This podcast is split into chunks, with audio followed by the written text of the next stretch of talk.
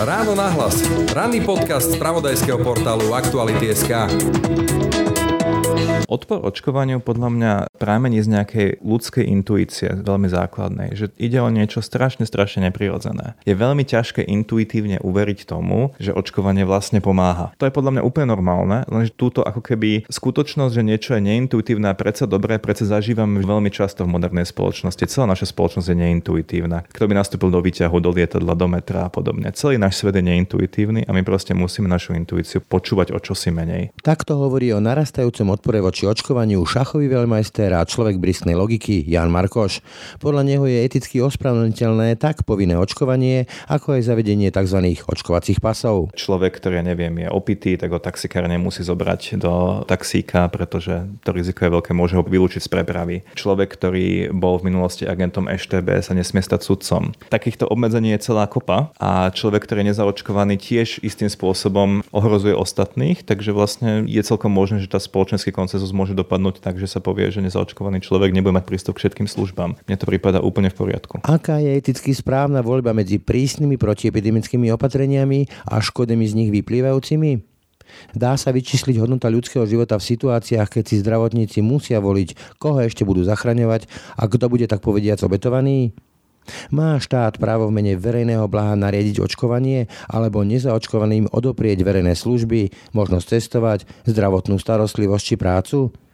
Môžeme v mene snahy ochrániť ich zdravie zavrieť v čase pandémie našich starých rodičov doma?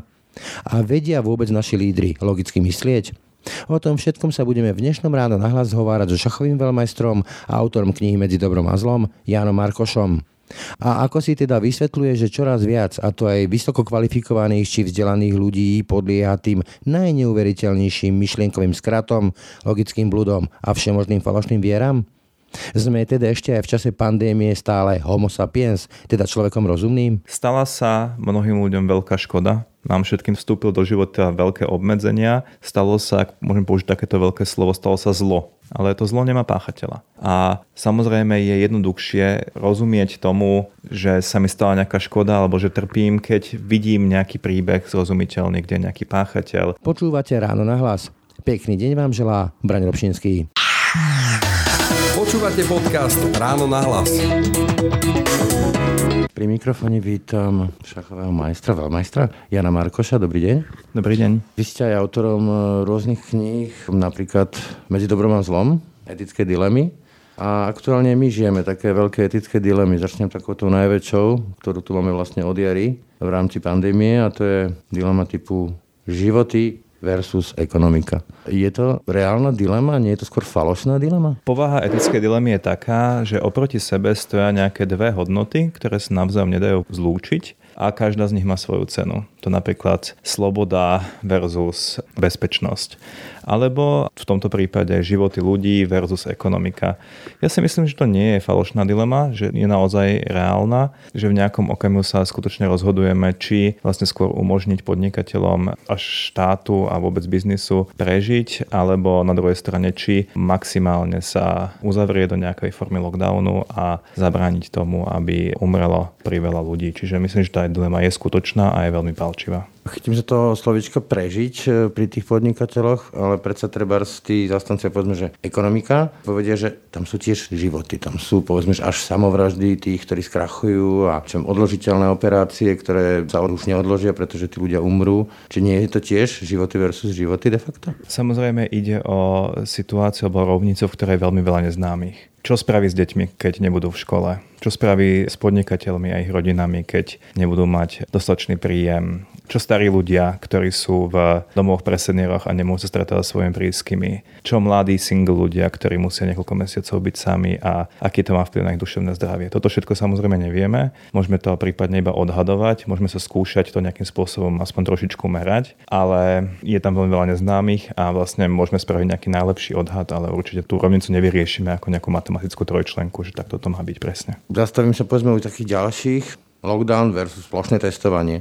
U tých komentátorov čítame, že vlastne keby tí lídry nevedeli používať správne logiku alebo logický spôsob uvažovania pri takýchto dilemách. Vedia? Pri nastavovaní opatrení je ako keby niekoľko rovín. Jedna z nich je proste nejaká zručnosť alebo vedecká šikovnosť. Keď nesledujeme dáta, nevieme sa rozhodovať na základe nejakého vedeckého poznania, tak samozrejme tam skoro ako keby nenastupuje etická rovina, je to prostá nešikovnosť alebo je to prostá amatérizmus alebo podobne. Obávam sa, že to pri tom plošnom testovaní celkom sa stalo, že vlastne politické špičky si presadili to plošné testovanie napriek tomu, že vedecké poznanie ukazuje, že nie je úplne zmysluplné, aby sa plošne testovala celá populácia. Ale okrem toho, že môžeme veci robiť vedecky správne alebo vedecky nesprávne, tak potom ešte iná rovina a to je tá hodnotová. Napríklad keď sa pýtame, že akú cenu má ľudský život, že koľko vlastne môžeme investovať peňazí do toho, aby sme zachránili jeden jediný ľudský život. A to už je podľa mňa hodnotová otázka, ktorá je pomerne dôležitá. Je možno zaujímavé, že v západnej spoločnosti je tá odpoveď pomerne podobná v rôznych štátoch a tá cena ľudského života alebo roku kvalitného ľudského života, tzv. kvali, sa pohybuje niekde v desiatkách tisíc eur. Čiže takéto poetické, básnické, že ľudský život je nevyčísliteľný, no je povedzme moje deti alebo môj vlastný, ale v skutočnosti vieme od poisťovní, že sa to dá zrátať. Hej? Čiže vieme si povedať, že človek, ktorý má 80 rokov, je menej cenný ako človek, ktorý má 30 rokov. Uvažujem správne v tomto zmysle? Nie, samozrejme z nejakého takého ľudského hľadiska toto nie je pravda. Každý človek má nevyčísliteľný vyčísliteľnú cenu skutočne, ale takéto uvažovanie nás nikam neposunie v okamihu, keď sa rozhodujeme, komu poskytnúť. Ako... Obmedzené zdroje na záchranu. Presne tak, máme obmedzený koláž zdrojov, ktorým musíme pomôcť čo najviac ľuďom. Čiže keby sme jednému človeku dali ako keby nevyčísliteľné množstvo peňazí, tak na tých ostatných nezostane. Čiže tento idealizmus, že sme si vybrali konkrétneho človeka, je v podstate nespravodlivý. Takže to kvali vlastne nie je nejakým metafyzickým vyčíslením ľudského života alebo hodnotu ľudského života, ale je to proste priznaním, naša ekonomika, tento štát má iba povedzme 40 tisíc eur na to, aby každému konkrétnemu človeku zabezpečila rok kvalitného života. To je ako keby také praktické priznanie skôr než nejaký metafyzický výkrik. Vy v tej knihe máte aj kapitolu Pandémia, kde riešite rôzne dilemy. Vianočné sviatky. Antropolog Kánovský hovorí, že to môže byť veľký problém, pretože aj ľudia, ktorí majú na jednej strane rovnice zodpovednosť a dodržiavanie tých opatrení a na strane druhej, povedzme, lásku k máme, k otcovi, ktorých nevideli, sa to v nich môže pobiť. Aká je teda vaša odpoveď na to, keď, ja neviem, niekto pracuje, vymyslím si, v Nemecku celý rok a na sviatky chce prísť za svojou starou mamou alebo starým otcom aby ich videl a bol s nimi a na druhej strane chce byť zodpovedný a prípadne ich nenakaziť. Zase môžeme sa pýtať, či táto otázka je skutočne nejakou etickou dilemou alebo je skôr praktickou vecou. Pretože môžem urobiť veľmi veľa vecí preto, keď už chcem osobne stretnúť svojich starých rodičov, aby som minimalizoval to riziko. To znamená, posledných 5 až 7 dní sa nebudem stýkať s inými ľuďmi, nechám sa otestovať tesne pred tým, skrátim to stretnutie alebo proste budem dobre vetrať. Existuje veľa praktických krokov, ako môžem vlastne minimalizovať to riziko. Nemusím to tak vyhrotiť, že buď alebo, hej? Presne tak, nezdá sa mi, že toto je takto vyhrotené. No a potom ďalšia otázka samozrejme samozrejme, že sa môžeme aj s tým človekom rozprávať. On vlastne ako keby, aj keď je moja mama, môj otec, moja babka, môj detko v dôchodkovom veku, oni preto nie sú nesvojprávni, čiže môžeme ako spolu s nimi tú dilemu riešiť, nie za nich. Môžeme sa ich spýtať, že čo si myslia, ako by to oni riešili, či radšej počkajú týždeň, dva, mesiac, alebo sa naozaj chcú stretnúť, čo je pre nich komfortné. Čo keď tá 80-ročná babka povie, možno sú to moje posledné Vianoce, na koronu neverím, chcem objať vnúčika syna. Ako by znela tá odpoveď? No tak pokiaľ je u nej také silné chcenie, a to môže byť dokonca aj tak, že nielen chcenie, ale tak závažná potreba, napríklad ak bola niekoľko mesiacov naozaj izolovaná v domove pre seniorov, tak tá potreba môže byť veľmi vážna netreba ju len tak keby odsunúť ako niečo nepodstatné. V takom prípade sa snažme proste spraviť, alebo tá rodina nech sa snaží spraviť maximum preto, aby babičku ochránila a nech sa teda stretnú. Naozaj pokiaľ napríklad eh, tá rodina sa bude izolovať na týždeň a dá sa potom pretestovať, tak to riziko nie je veľké, pokiaľ sa stretáva iba s babičkou a nie s ďalšími rôznymi ľuďmi. Čiže myslím, že pri troche šikovnosti je možné ako keby túto náročnú situáciu vyriešiť. A ako si Jan Markoš vysvetľuje takú tú, podľa mňa, kognitívnu disonanciu v tom, že človek, ktorý chodí do lekárne pravidelne, kupuje si tam lieky pravidelne, podstúpil nejaké operácie, nie jednu, ale viacero, ale keď príde na očkovanie voči teraz covidu alebo celkovo, povie v žiadnom prípade to ide o farmabiznis a zisky farmafiriem. No odpor očkovaniu podľa mňa prámení z nejakej úplne že ľudskej intuície, veľmi základnej, že ide o niečo strašne, strašne neprirodzené. Už len ako hlúpe komáre, ako nás štvú proste. To je ako keby situácia, že prilete nejaký hmyz a teraz nás bodne do kože a nás to svrbí a podobne. A to očkovanie je vlastne niečo pomerne podobné. Že ja mám strpieť, že niekto cudzí mi niečo strekne do kože, teraz dosť často aj deti, aj dospelí majú z rôznych očkovaní horúčky, svrbí to a podobne. Je veľmi ťažké intuitívne uveriť tomu, že očkovanie vlastne pomáha. Aj keď je to takéto neprirodzené a veľmi podivné. Vlastne vpravím tú chorobu do tela. Áno, že to je proste, nerozumieme tomu, intuitívne tomu neveríme my ako väčšina ľudí. To je podľa mňa úplne normálne, lenže túto ako keby skutočnosť, že niečo je neintuitívne a predsa dobré, predsa zažívame vždy. Alebo veľmi často v modernej spoločnosti. Celá naša spoločnosť je neintuitívna. Keď si dávam kontaktné šošovky do oka, no kto by to robil, keby sa riadil svojou intuíciou? Keď si dávate prvýkrát kontaktné šošovky, to oko sa úplne bráni. Kto by šiel 130 po diálnici, keby ako poslúchal svoju intuíciu? Však niečo v nás, aspoň keď začíname šoferovať, proste úplne kričí, toto je príliš rýchlo, toto nemôže byť správne kto by nastúpil do výťahu, do lietadla, do metra a podobne. Celý náš svet je neintuitívny a my proste musíme našu intuíciu počúvať o čosi menej. A keď sa toto naučíme, naučíme sa viac veriť naozaj vedcom a vlastne nejaké ako keby kolektívnemu poznaniu a menej nejakým svojim ľudským ľudskej zastaralej intuícii, tak to by mohlo pomôcť. Keď riešite tie etické dilemy, aká bola vaša odpoveď na dilemu, že máme tu tieto dôsledky pandémie, zahltené nemocnice a riešenie by mohlo byť očkovanie, ale veľa ľudí sa podľa prieskumov nechce dať zaočkovať. Čiže mal by štát donútiť ľudí k tomu očkovaniu v mene teda verejného blaha, inými slovom v mene povedzme ochrany tých nemocníc a ľudí? Tam sú možno dve otázky. Jedna je taká čisto praktická, že k čomu by to viedlo? Viedlo by to k tomu, že ľudia by sa zaočkovali viac alebo menej? To není úplne duchá otázka, pretože napríklad, iný príklad, keď štát má prísnu protiinterrupčnú politiku, nevedie to k menej interrupciám veľmi často. Vedie to iba k tomu, že vlastne ženy podstupujú tie interrupcie v nejakých nebezpečnejších kontextoch a majú o mnoho viac ako keby zdravotných problémov. Čiže potreboval by som si overiť, či naozaj ten zákaz by pomohol zvýšiť preočkovanosť. Ak by tomu tak bolo a konsenzus vlastne spoločenský by bol taký, že koronavírus je tak nebezpečná choroba ako rôzne iné choroby, proti ktorým sa očkujeme povinne, tak potom nevidím dôvod, prečo by to nemalo byť povinné. A riešenie typu očkovacie preukazy alebo pasy sa tomu myslím hovorí, to znamená, že podmieniť fungovanie človeka v sfére práce, cestovania, pohybu na verejných miestach nejakým preukazom, teda že podstúpil to očkovanie. Je to fér podľa vás? No, musíme si uvedomiť, že do hry vstupuje nielen štát, ale veľké množstvo iných aktérov. Aj rôzne súkromné firmy, ja neviem, letecké spoločnosti, hotely a podobne. Čiže keď si napríklad letecká spoločnosť sa rozhodne, že na svoju palubu nevezme človeka, ktorý nemá takýto očkovací preukaz, tak je otázka, či to môže urobiť, ale keby to tak bolo, tak vlastne štát, kto by to vôbec môže ovplyvniť. Ja si naozaj myslím, že ten scenár, ktorý ste ste ukázali alebo predostreli, je vlastne veľmi reálny, že možno to nebude ako priamo povinné očkovanie, ale že proste rôzni aktéry, buď štát alebo aj nejaké firmy alebo hotely alebo podobne, budú vyžadovať od svojich zamestnancov, zákazníkov, aby to očkovací preukaz mali, aby boli zaočkovaní. A že vlastne bude stále menej a menej príjemné byť nezaočkovaný a tým pádom by sa veľká časť ľudí mohla zaočkovať. Máme tu zákaz diskriminácie, čo viem, že hotel ne, alebo zamestnávateľ nemôže niekoho odmietnúť, lebo je, neviem, je inej farby pleti alebo má inú sexuálnu sexuálnu orientáciu. Myslíte si, že mohol by nejaký zamestnávateľ alebo čo aj nejaký hotel povedať, že nevpustím do svojich priestorov niekoho bez toho očkovania? Že to je ako eticky správne rozhodnutie toho zamestnávateľa, že chráni povedzme tých ostatných?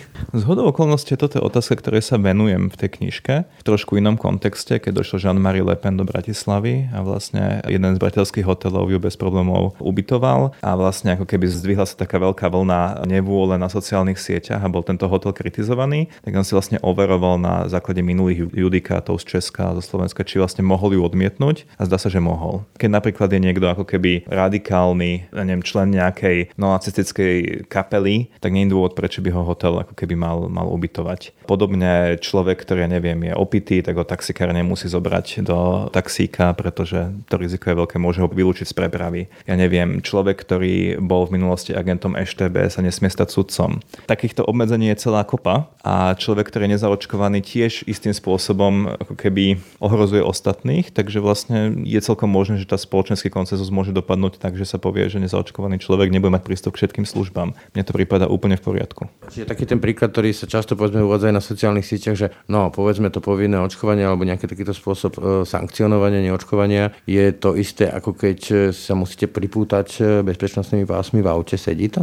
Dokonca je to podľa mňa ešte silnejšie, pretože pri tých pásoch v aute ide o tzv. priamy paternalizmus. To znamená, štát vás núti niečo robiť a to priamy je, že pre vaše vlastné dobro. Ale tu ide o nepriamy paternalizmus, ktorý je ešte ako keby možno dôležitejšie, silnejší, že vás to núti robiť štát, aby ste sa zaočkovali nie len pre vaše vlastné dobro, ale aj pre dobro všetkých ostatných, ktorých môžete nakaziť. Čiže podľa mňa v tomto okamihu je to ešte silnejšie, že keď nemáte zapnutý pás, tak asi horšie preto šoferovať nebudete, ale tie dôsledky pre vás osobne budú horšie, keby ste náhodou havarovali. Ale toto je možno podobnejšie, ako keď nemáte zapnuté svetla, pretože vtedy ako riziko toho, že ohrozíte ostatných, je ešte silnejšie. Alebo nedodržiavate rýchlosť. Tak to sa dočítal, myslím, San Marino, alebo tak e, nejaký takýto štátik, že v poriadku nemusíš sa nechať zaočkovať, ale v takom prípade, ak dostaneš tú chorobu, tak si ju zaplatíš.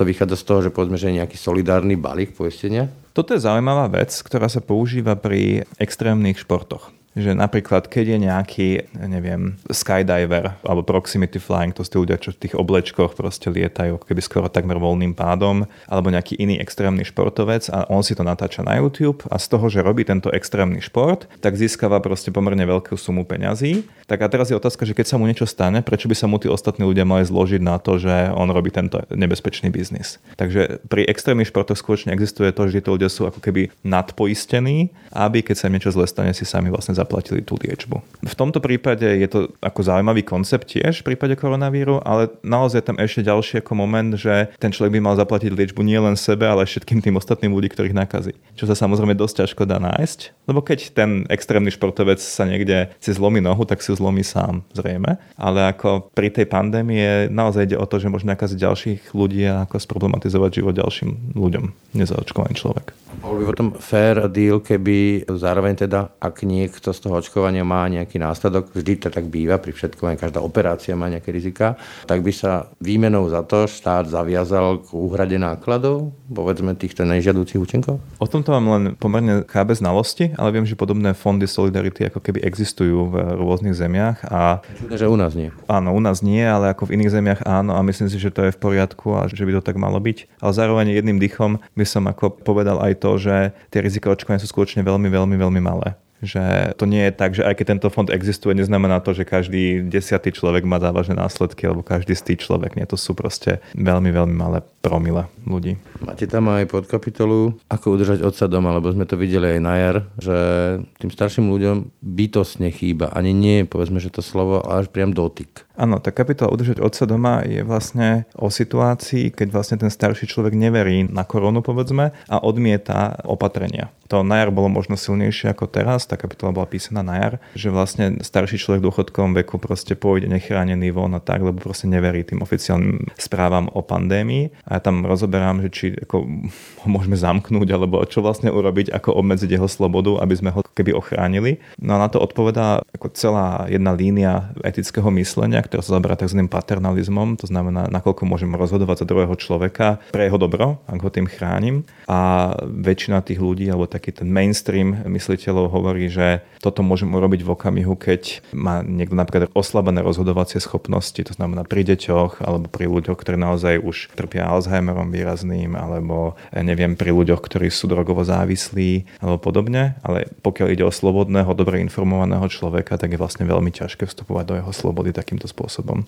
Napríklad, že ho zamykať kvôli tomu, aby proste nešiel von. Dobre informovaný, ale toto je napríklad e, pri tej informovanosti, ono sa ukazuje, že je množstvo ľudí, ktorí ani dnes, aj keď dokonca poznajú tých ľudí, ktorí prišli koronou, na koronu jednoducho neveria. A to zrejme s logikou nemá nič spoločné. Áno, veľmi často veríme jednoducho tomu, čomu veriť chceme. Ako hovorí to slovenské príslovie, čo sa človeku chcelo, to sa mu prísnilo. Tak tá naša túžba alebo potreba nejaká, povedzme, stretávať sa s ľuďmi a žiť si svoj život ako predtým je veľmi silná, ale Napriek tomu si myslím, že dneska tých informácií je pomerne dosť na to, aby už ako keby bolo zrejme, že korona je závažný problém a, a len tak nezmizne. Predsa ale keď e, sa zaoberáte takýmito dilemami, uvažujete o nich, nakoľko sme homo sapiens sapiens, teda človek rozumný, že myslíme rozumom a nie povedzme, že nejakými vzorcami, ktoré máme v podvedomí z detstva, minulosti alebo proste emočne, bez toho, aby sme do toho zapojili logiku. Ľudský mozog podlieha celej sade ako keby takých skoro evolučných alebo vrodených chýb, ktorým sa hovorí kognitívne skreslenia. A tieto kognitívne skreslenia sú naozaj ťažko odhaliteľné,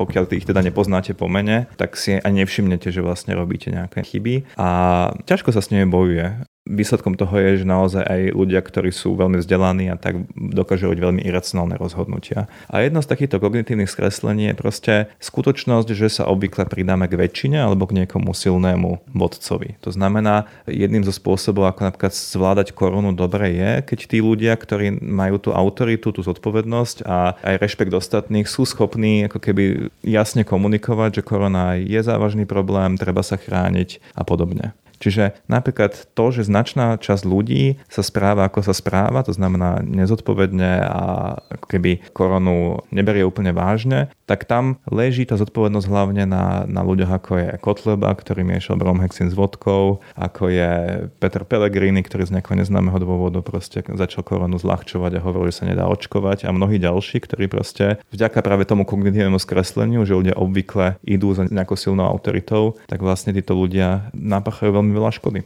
Ľudská mysl má rada príbehy a tie prázdne miesta si doplňa, takéto horor vákuy, toho sa desíme. O tom sú rozprávky, o tom sú aj konšpirácie. Môže byť toto, alebo táto schopnosť odpovedou na to, že ľudia neveria alebo odmietajú pandémiu ako prírodný úkaz, a doplňajú si do toho nejaký príbeh o biologických zbraniach alebo o nejakej pripravenej akcii nejakých temných elít? Áno, samozrejme. Stala sa mnohým ľuďom veľká škoda nám všetkým vstúpil do života veľké obmedzenia, stalo sa, ak môžem použiť takéto veľké slovo, stalo sa zlo. Ale to zlo nemá páchateľa. A samozrejme je jednoduchšie rozumieť tomu, že sa mi stala nejaká škoda alebo že trpím, keď vidím nejaký príbeh zrozumiteľný, kde je nejaký páchateľ. Kde nejaký, nejaký... nejakú tvár tomu vyníkovi. Napríklad.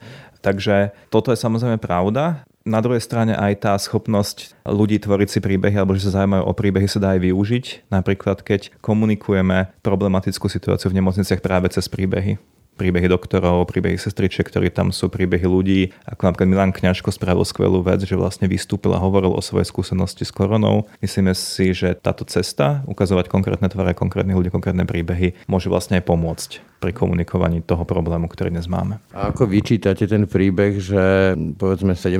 novembra, to taký ten ikonický dátum, prišli tisícky ľudí, a dobre, rozumiem povedzme tomu, že chcú protestovať, alebo že sú nahnevaní, že cítia frustráciu, ale odmietajú aj povedzme, že tie základné opatrenia. No, že napríklad rúško sa stalo akoby nejakým symbolom vzdoru. Ja som človek, ktorý mal šťastie Väčšinu času robím cez internet, sme s rodinou materiálne zabezpečení. Obmedzenia sú pre nás nepríjemnosť, ale nie nejaké život ohrodzujúce nebezpečenstvo. Viem si ale predstaviť, aj keď sa do toho ťažko vciťujem, že pomerne dosť ľudí to má o mnoho, o mnoho náročnejšie. A takíto ľudia môžu cítiť silný hnev, ktorý potom vedie k takýmto iracionálnym činom. Tak si to viem predstaviť v tej ako keby najpriaznevejšej interpretácii toho, čo sa tam deje. Že niekto môže byť už tak, tak nahnevaný napríklad na to rúško, pretože ho musí nosiť 10 hodín denne, alebo proste celý svoj pracovný čas, tak potom je rád, keď si ho môže chvíľku nedať zakričať si z plných plúc. Ale že to nie je racionálne, že to je nebezpečné, to už je druhá vec. Z vášho pohľadu, čo bolo, alebo čo je takou najväčšou etickou dilemou, keďže o nich máte knihu, tejto doby, tejto pandémie?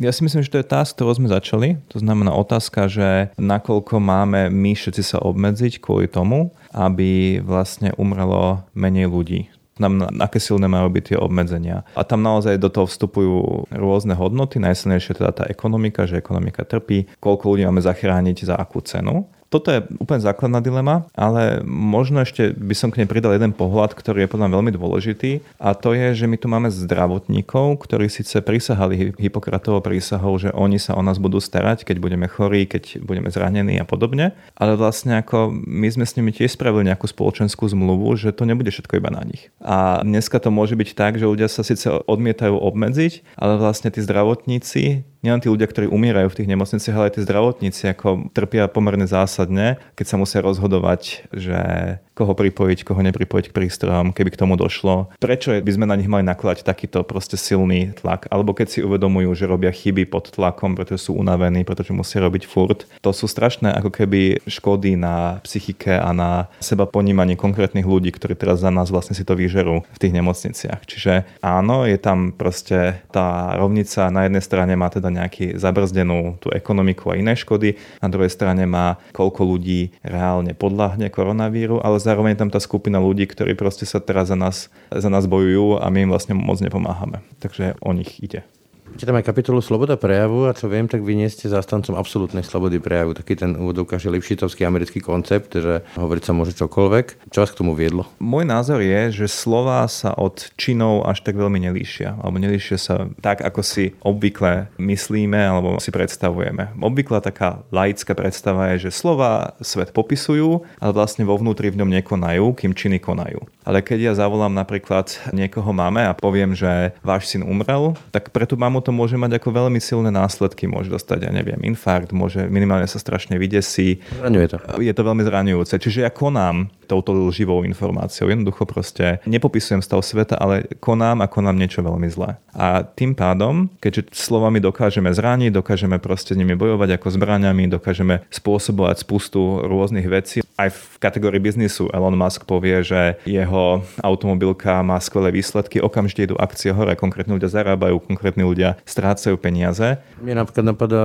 príklad Rádio tisíc vrškov sa to volalo. To bolo rádio, ktoré mesiace vysielalo slova o šváboch ako jednej skupine žijúcej v Rande a viedlo to nakoniec k randskej genocíde. Áno, tak ďalšou vecou toto je samozrejme dehumanizácia ako tiež veľmi nebezpečný koncept. Ale aby som to teda dokončil, že pokiaľ akože slova dokážu takto meniť realitu a meniť proste spoločnosť a nemôžeme konať, čo chceme, proste niektoré činy sú zločiny, tak aj niektoré slovné prejavy podľa mňa majú byť zakázané. Dobre. Protiargumentom ale môže byť, že vlastne týmto spôsobom vyrábame z ľudí mučeníkov. Už teraz môžeme si čítať na tých sociálnych sieťach o nejakých že urvakovské praktiky a 50. roky a cenzúra. Ja som sa cenzúru zažil a viem, že toto žiadna cenzúra nie nie je, ale tí ľudia majú ten pocit a získavajú si tak poviem, followeru, jednoducho akoby auru mučeníka. Tak je otázka, akým spôsobom by sme vlastne tie prípadné hate speeche alebo, alebo proste e, nepovolené činy slovami riešili jeden zo spôsobov môže byť naozaj, že tomu človeku, než dáme trest, aby potom mohol vyplakávať na sociálnych sieťach a získať ďalších followerov, ale že mu proste zrušíme účet alebo zrušíme mu ako keby prístup. To znamená, závisí podľa mňa od povahy tej reakcie štátu. Ja sa snažím povedať iba to, že štát by nemal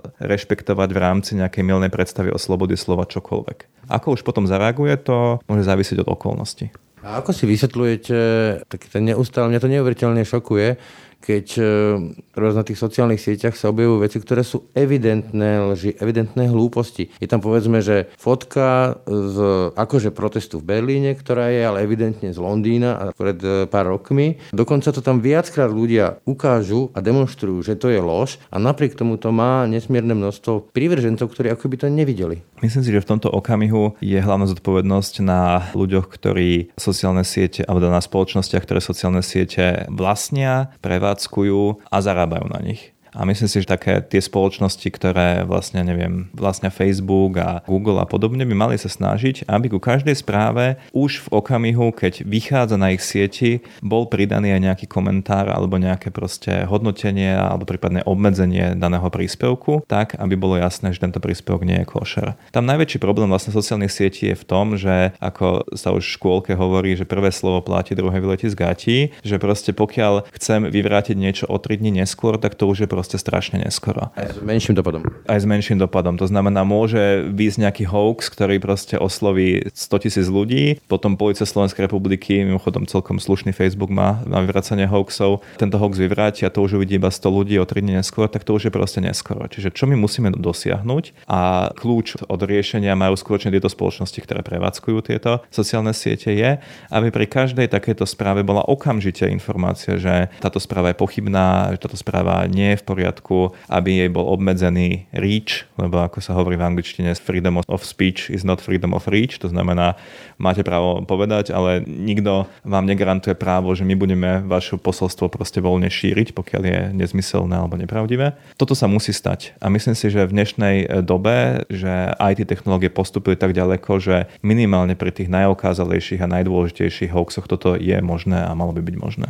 Ste špičkový šachista, používate logické myslenie. Nenaplňa vás beznádejou, keď vidíte ten príklad, ktorý som spomínal, že ľudské myslenie je také, že je schopné uveriť, ale že akýmkoľvek v podstate blúdom? Myslím si, že žijeme v dobe prechodu. Že podobne ako pri fajčení, nie som teda expert, ale ako pred niekoľkými desiatkami rokov bolo bežné, že ľudia fajčili vo filmoch, povedzme, že hlavný hrdina si proste zapálil, že proste fajčenie bolo všeobecne tolerované. A deťmi sa fajčilo bežne. Deťmi sa fajčilo a podobne. Že ako keby cigarety, keď ako sa našli, tak boli módne, boli nové a proste ako keby spoločnosť ešte nemala vybudovanú takú nejakú imunitu voči tomu fenoménu.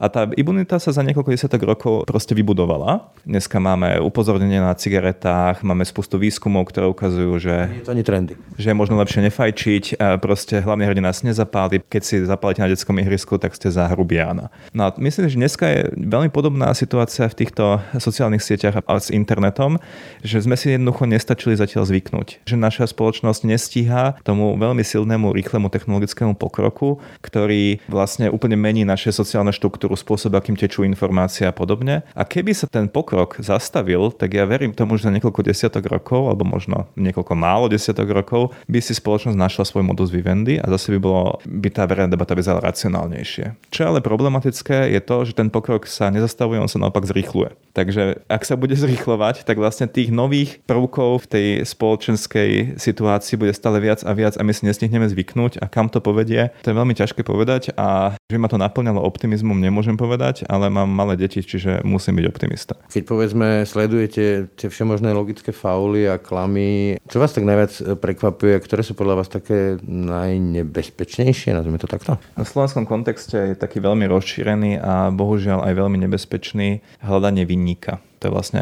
tiež jeden názov z kapitoly v tej novej knižke Medzi dobrom a zlom. Mňa napríklad nesmiernym spôsobom akože nahnevalo, keď premiér Igor Matovič sa obrátil proti konkrétnej pani v domu pre seniorov v Pezinku a proste obvinili ju, že tam zaniesla koronu do tohto domu sociálnych služieb, aj keď to tak proste nebolo. To je tak strašné, tak hnusný počin, že ja musím povedať, že v tomto okamihu u mňa ako človek skončil a ja mu už ako nebudem veriť ani proste nos medzi ušami, pretože to súdny človek ako neurobi. Že by z pozície sily obvinil niekoho ďaleko slabšieho a nechal ho proste v tom, nechal tu pani nech proste v noci sedí ako doma a rozmýšľa, či je niekto z tých 150 tisíc Matovičových followerov príde ako rozbiť okna alebo ešte nejak ublížiť. To sa proste nerobí. Ale bohužiaľ toto hľadanie vyníka je, je náš momentálne veľmi ako častý šport, áno. Že vlastne človek, ktorý by mohol cítiť vinu, pretože má spoločenskú zodpovednosť, tak ju radšej kanalizuje niekam inam. To vidíme neustále a toto je taký ako keby faul, na ktorý som veľmi citlivý a bol by som rád, keby na ňu bola citlivejšia aj celá slovenská spoločnosť, pretože potom by snáď budúce voľby mohli dopadnúť o niečo lepšie mne sa celkom demonstruje taký ten eh, Dunning-Krugerov efekt, že čím menej toho viem, tak tým som sebavedomejší a čím viac toho viem, tým viac pochybností mám. Sedí to? Áno, no tak Dunning-Krugerov efekt naozaj ukazuje, že ľudia, ktorí nie sú odborníkmi v danej oblasti, často veľkým spôsobom nadhodnocujú svoje vedomosti, si myslia, že o veci vedia viac, než vedia. Problémom dneska je skutočne to, že svet je nesmierne komplikovaný. Už len keď si pozrite svoj mobilný telefón, tak tak jednak by ste ho nevedeli rozložiť, nevedeli by ste si ho opraviť. Jednak, keď si predstavíte, že komponenty z neho pochádzajú povedzme z tucta zemí, že vlastne není možné zohnať všetky zácne kovy a všetky komponenty ako keby len v jedinej krajine, že to je proste veľmi sofistikovaný, komplikovaný prístroj a takýto komplikovaný a teda ďaleko komplikovanejší je náš súčasný svet a je veľmi nepríjemné, aby človek žil s pocitom, že nič nevie a že vlastne všetko okolo je neisté a on musí furt niekoho počúvať. A to je podľa mňa ako jeden z veľmi ťažkých údelov dnešného dnešného človeka, že toto je skutočne popis. Tak toto je, že my nie sme odborníci na 99% vecí, ktoré sa okolo nás dejú a musíme počúvať odborníkov. Musíme delegovať vlastne dôveru na nejakých expertov a chceme predsa len mať nejakú pod kontrolu. Áno, áno. A ten Dunning-Krugerov efekt je vlastne ako keby vyjadrením čiastočne aj toho, že človeku raz môže proste si povedať a dosť, ja už chcem ako žiť podľa seba, ja však tomu rozumiem, je mi jasné, že očkovať sa nechcem, že chcem proste no, obmedzovať sa nechcem a budem si žiť podľa seba, však nie som hlúpy, rozumiem tomu. No bohužiaľ dneska to tak nefunguje. Dneska naozaj musíme sa venovať ako keby z úzkej časti svojej špecializácie a v tých ostatných radšej počúvať odborníkov. Máte tam teda 16 nejakých etických dilem. Ktorá bola pre vás, alebo ktorá je pre vás taká etická dilema, dilema diliem, nazvime to takto? Vás najviac ste sa nad tým zapotili, to je hlúpe slovo. Nie, dobré slovo to je.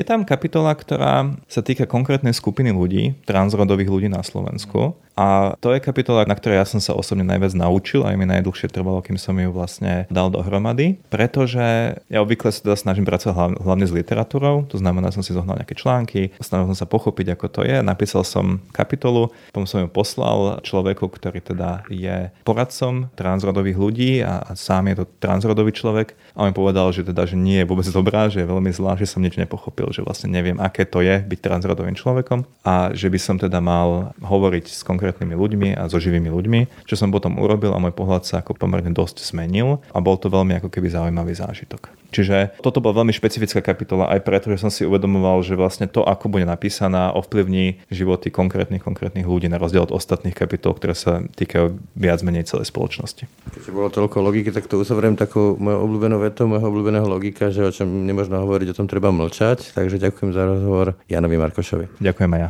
A už mlčím. Ráno nahlas. Ranný podcast z pravodajského portálu Aktuality.sk. Tak to bolo dnešné ráno na hlas. Pekný zvyšok dňa a pokoj v duši praje. Brani Robšinský. Všetky podcasty z pravodajského portálu Aktuality.sk nájdete na Spotify a v ďalších podcastových aplikáciách.